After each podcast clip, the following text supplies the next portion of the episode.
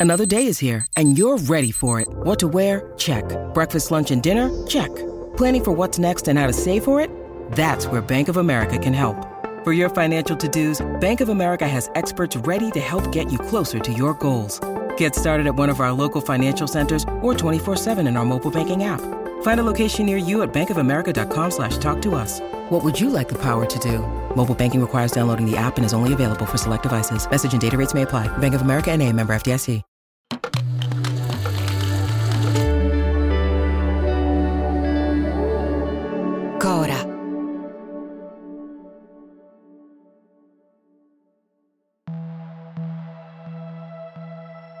Il calcio ha lo stadio Maracanã, il tennis ha l'erba di Wimbledon, la Formula 1 ha le curve di Monte Carlo. Il ciclismo allora ha questo posto qui, questi chilometri di strada dove spesso la strada non c'è, l'asfalto manca, ti guardi attorno e vedi soltanto spigoli, pietre, sterrato. Se le nuvole si sono aperte nei giorni prima di una corsa, sotto le ruote si stende una polpa di fango mentre il percorso smette d'andare dritto e liscio, liscio e piano. Si alza all'improvviso, come accade alle macchine quando lasciano un garage. Le pendenze toccano il 15, il 20, il 25%. La destrezza consiste nel conoscere qual è il momento di alzarsi sui pedali e quando invece devi restare attaccato al sellino e avanzare come un solo corpo, tu e la bicicletta, come un cavaliere fa con il suo cavallo. Non è neppure chiaro se sia più infernale spremersi e darsi alla fuga, oppure dannarsi da dietro per inseguire chi è scattato, o anche sopravvivere dentro la pancia del gruppo, sfilare come l'olio nell'imbuto, sopravvivere e resistere nel mucchio dove ai meno esperti succede di dover posare il piede a terra. E allora si crea un tappo e certi vanno giù, trascinando gli altri con la faccia nel pantano. Il calcio ha lo stadio Maracanã, il tennis ha l'erba di Wimbledon, la Formula 1 ha le curve di Monte Carlo e il ciclismo ha questa avventura che chiamano Fiandre.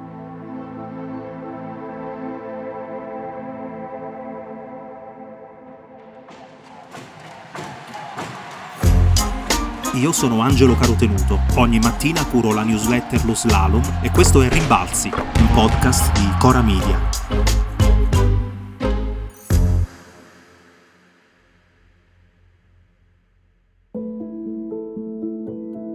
Quando Gianni Mura doveva descrivere le Fiandre, gli bastavano tre parole: miniere, cimiteri, pittori. Le miniere di carbone sono state dismesse un quarto di secolo fa dal 1946 un accordo con il governo italiano favoriva lo scambio di manodopera con la materia prima e l'emigrazione verso il Belgio aumentò. In un'altra regione, nella Vallonia, 262 persone, di cui 136 italiane, sarebbero morte nel 1956 alla miniera Bois du Casier di Marcinelle per un incendio causato dalla combustione dell'olio ad alta pressione. I cimiteri sono quelli che ospitano le vittime della guerra. Le Fiandre furono tra i campi di battaglia più furibondi nel conflitto del 15-18. Il poeta John McRae dice che qui spuntano i papaveri tra le croci. I pittori sono quelli della scuola nata nel 400, quando l'olio subentrò alla tempera e i fiamminghi allora insegnarono al resto d'Europa la cura per il dettaglio. Anche le corse in bicicletta nelle Fiandre sono fatte d'amore per le minuzie. E la distanza tra la gloria e la disfatta si nasconde in un particolare.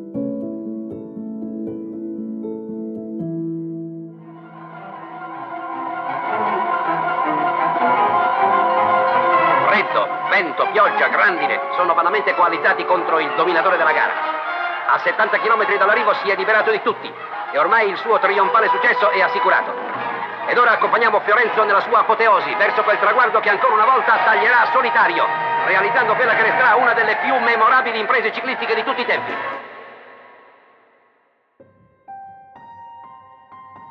Fiorenzo è Magni, nel ciclismo italiano detto il terzo uomo, per la sventura di essere nato nell'epoca di Coppi e Bartali. L'impresa memorabile è quella di aver vinto per tre anni di fila il Giro delle Fiandre, 1949, 1950, 1951. Prima di lui non c'era riuscito nessuno e dopo nemmeno. Per questo lo chiamiamo ancora oggi il leone delle Fiandre. Due volte arriva da solo, andandosene dalla compagnia del gruppo come un pellegrino rabbioso spazientito, dirà il giornalista Mario Fossati. Prima della partenza ha messo nella borsa una bottiglia di limonata, a cui aggrapparsi nei picchi di sofferenza. Gli emigranti italiani lungo il percorso gli offrono della birra calda per combattere il gelo. Un minatore gli allunga una mela cotta e quando Magni arriva pieno di brividi al traguardo, un inviato francese gli porge il suo impermeabile. È Jacques Godet, nel frattempo direttore del Tour de France. Quindi per me quella era una corsa fatta per i miei mezzi. Io che sono toscano, trapiantata in Brianza da una vita, non c'è pavè, non c'è strade brutte, diceva fa questo grullo della Toscana che va a vincere nel Belgio.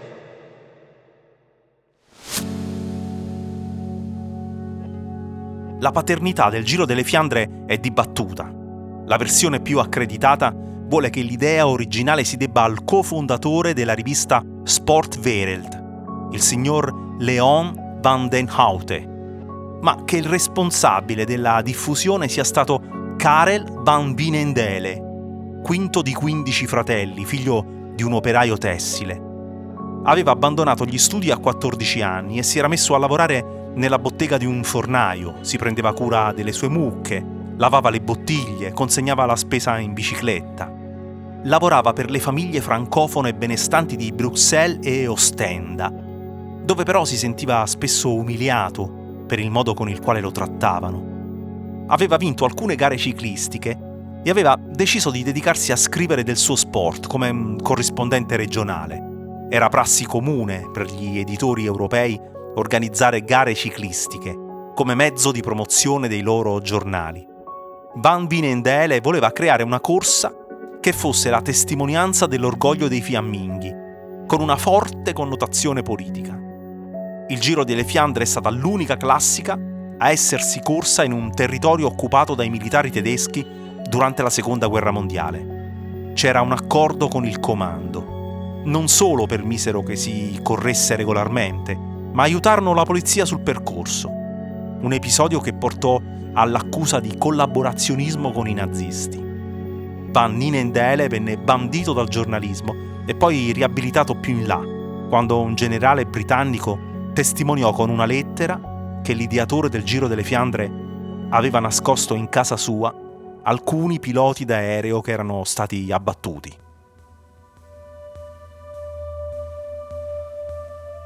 La prima edizione della corsa nel 1913 era partita alle 6 del mattino da Gand per arrivare a Maria Kerke attraverso 330 km di strade dissestate. Il traguardo era stato posto nel velodromo in legno, circondato da uno stagno, e aveva vinto Paul de Man, diventato una spia durante la guerra. Portava messaggi in codice agli alleati in Olanda nascondendoli dentro il suo dente d'oro. I tedeschi lo arrestarono e l'armistizio gli salvò la vita quando era sul punto di essere giustiziato. Tornò a correre e vinse la Parigi-Roubaix nel 1920. It's only a few hundred meters and she's got this wrapped up. Marta Bastianelli is going to be the second Italian winner of this Tour of Flanders. She's got it, she's got it. Marta Bastianelli wins ahead of Annemiek van Vleuten.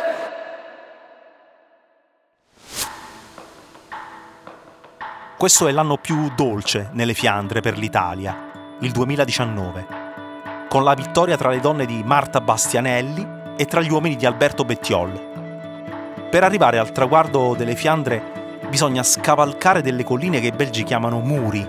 I loro nomi sono leggendari. Molenberg, Paterberg, Koppenberg, Quaremont e il Grand Mont. Il Grammont è così famoso che viene chiamato solo il Moor, il Moor e basta. Da qualche tempo è sparito dal tracciato, si attraversa nelle corse di preparazione nei giorni precedenti. Il muro, il muro di Grammont per i valloni, Gerensberg per i fiamminghi. Siamo al 251 chilometro di una corsa che ne prevede 267 un chilometro di ascesa con una pendenza media del 9,5%, una pendenza massima del 20, 500 metri di pavè.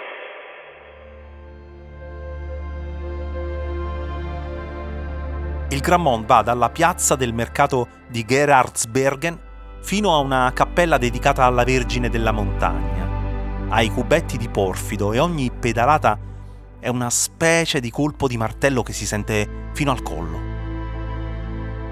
Sui muri delle Fiandre la gente arriva all'alba e si dispone a un'infinita attesa, 5, 6, 7 ore, fra salsicce e patate fritte.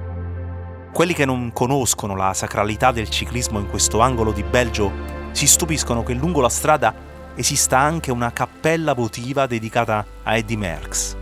Ci sono corridori che le snobbano queste strade, le snobbano fino a quando non ci vengono per la prima volta e se ne vanno con un desiderio nuovo. Tornarci, e poi tornarci, e poi tornarci. Perché il calcio allo stadio Maracanã, il tennis all'erba di Wimbledon e la Formula 1 alle curve di Monte Carlo, ma solo il ciclismo ha la religione delle Fiandre. Miniere, cimiteri, pittori e biciclette.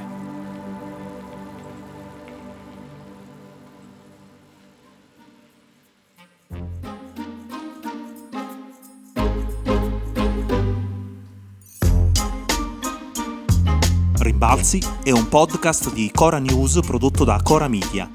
È scritto da Angelo Carotenuto. La cura editoriale è di Francesca Milano. La supervisione del suono e della musica è di Luca Micheli. La post-produzione e il montaggio sono di Aurora Ricci. La producer è Monica De Benedictis. Le fonti dei contributi audio sono indicate nella sinossi.